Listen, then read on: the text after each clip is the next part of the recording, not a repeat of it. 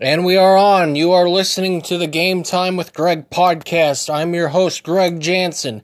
And on the first episode today, I'm going to tell you about the teams I root for and how I became a fan of them.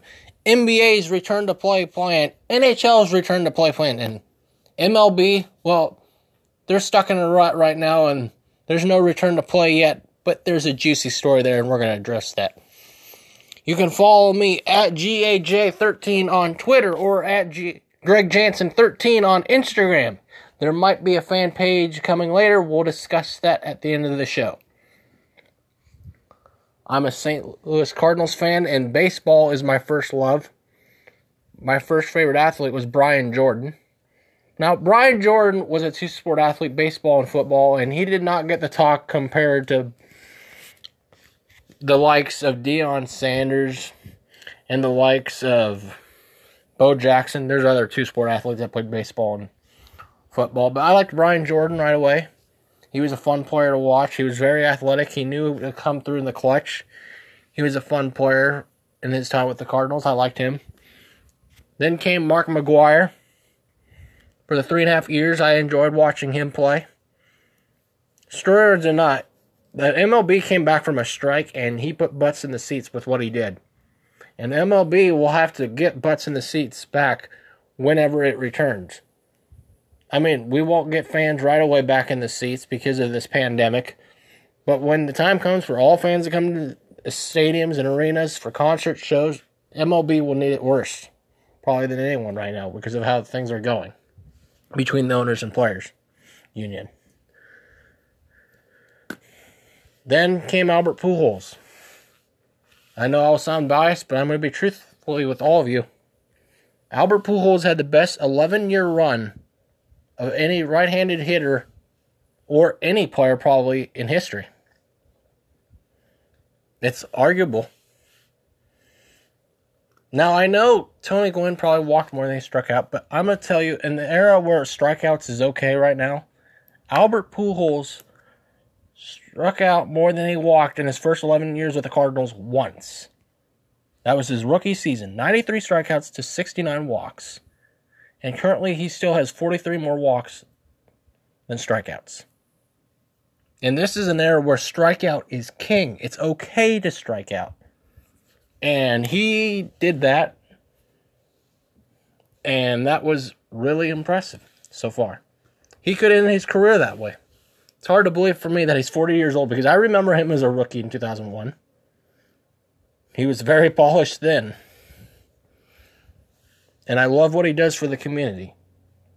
Football, my next favorite sport. The Miami Dolphins are my favorite football team. I became a fan because of two things. I love the colors orange and teal. That's the first thing I saw that caught my mind. And the second thing that caught my eye was the quick release of the throw by Dan Marino. I may sound like a homer, but I'm excited about the future. They haven't won a playoff game since I was in third grade. Yet, I think the future is bright. They won five of their last nine games with a low roster that had not much talent on it, quote unquote talent. They got the best quarterback in the draft, in my opinion, in Tua Tagovailoa, who I just got a jersey of, by the way. I got a Jake Long jersey before he played it down. I got a Jake Long jersey before he played it down, as I just said twice. My bad. And I got a Tua Tagovailoa jersey before he played it down. Jake Long was on his way to being all pro before he went down. I tell people when I root for the Dolphins, don't take my loyalty for weakness phrase is don't take my kindness for weakness. But I say I replace it with loyalty because the Dolphins are the only team I've rooted for that have not won a championship in the major sports. But I really do believe the future's bright with that team. Basketball, my favorite team is the Dallas Mavericks. Two words Dirk Nowitzki. So, Dirk did things that change the forward position forever, change the big position forever. And the thing about it, we saw Patrick Ewing shoot long twos. We saw Arvydas Sabonis shoot long twos. We saw Rick Smits, the Dunking Dutchman, shoot long twos. None of those guys shot threes. Dirk shot long twos. He shot threes. He drilled them. He was a 50 40 90 player, 50% from the field, 40% from three, 90% from the line for those that don't know what that means. And he did that as a seven footer. I saw Dirk Nowitzki play twice. Both were magical times for totally different reasons. 2011, I was there for the championship season. It was just like their run to the finals. They won it, that game and come from, from behind fashion. Dirk led the way after being in foul trouble. Now, you sidetracking folks for a second. I have this random memory where I can remember random things for whatever reason. So you're gonna wonder how I remember these things. I just certain things I can remember easily, and that's one of them. And Mavericks came from behind to win that game. Dirk had 25 points. They came back and won that game by three. After Dirk overcame foul trouble, they were without Tyson Chandler, who was a key cog of that championship team in 2011. That was a big win at the time. Then I saw him in 2019. It was the last Dirk trip to Minneapolis. And I went on that team and saw that team. Dirk didn't score at all in that game. But Dirk, it was my final time seeing him in person. It was on my half birthday. I don't celebrate my half birthday, but it was on a Friday night. I thought I should be there, and I went. And it helps that they now have Luka Doncic and Kristaps Porzingis, who are leading the future for this team. I'm excited about this team when the return to play happens. I'm excited for this team in general. Hockey, I like hockey. My favorite team is the Pittsburgh Penguins. Uh, my current favorite player is Sidney Crosby. I know that's like, yeah, face hockey, of course. But I first became a fan because in our grade school we had a sports book section. In that sports book section, there was books on David Robinson, I remember. Ken Griffey Jr., I remember. There's a bunch of players. And for whatever reason, I liked sitting down at the table at the library, and I liked reading this book on Mario Lemieux and I read it more than once, at least a half, half a dozen times. And I really enjoyed that book, and I became a fan of his. I remember when he retired from non Hodgkin's lymphoma. I remember when he came back and had a magical return from it. I remember when he came and played with Crosby briefly. He was a player owner. Now he's the owner of the team. And I saw Sidney Crosby play once. I've seen the Penguins once. That was when they went back to back recently in 2017. Sidney Crosby had never scored a goal in St. Louis up to that point. He had two goals and an assist. He dominated that game. And the Penguins went on to win back to back championships. The first time, may I add, in the Stanley Cup era where there was a salary cap. So that was real impressive. I'm a tennis fan. I like Roger Federer. I'm a mixed martial arts fan. I like the UFC. I like One Championship. I like Bellator. There's others, but the most significant one you'll know is the UFC. I don't really have that many fighters left anymore, but the two I really like watching right now are Dominick Cruz and Robbie Lawler. And those two know how to fight. So they're my two favorites. Next, we'll talk about the NBA return to play, the NHL return to play, and MLB's juicy story. And yes, welcome back to the Game Time with Greg podcast. This second segment will cover the NBA and NHL's return to play and MLB's juicy story. They have no return to play yet, so the juicy story we'll have to do for now. So we'll share that with you right now. The NBA's return to play has been announced for July 31st to resume this season through October 12th. July 9 through the 11th will be training camp. The 11th is a significant day for me. You may know the reason, you may not. It depends if you are know me personally. That's my birthday. So that would be the dates for that for training camp. Once again, July 31 through October 12 would be the resuming of the 2019-2020 season. August 25 would be the draft lottery. The draft would be October 15. Free agency would be October 18. The 2020 and through 2021 season training camp would be November 10 and the season would start December 1. Now, we also know with the teams playing in Orlando, reportedly there's going to be 9 Eastern Conference teams and 13 Western Conference teams. I'm going to come out and say it, guys. The NBA is all about stars. Probably more than any other sport there is. And the NBA, I may not like this, but they're bringing back Zion and Ja Morant. And don't think for a second I'm trying to sound biased and bitter because I root for the Mavericks and those two guys are on a division rival. I just don't know about this idea. But I like that the NBA is in front of it and they've got a plan to action, and that is very important during these times.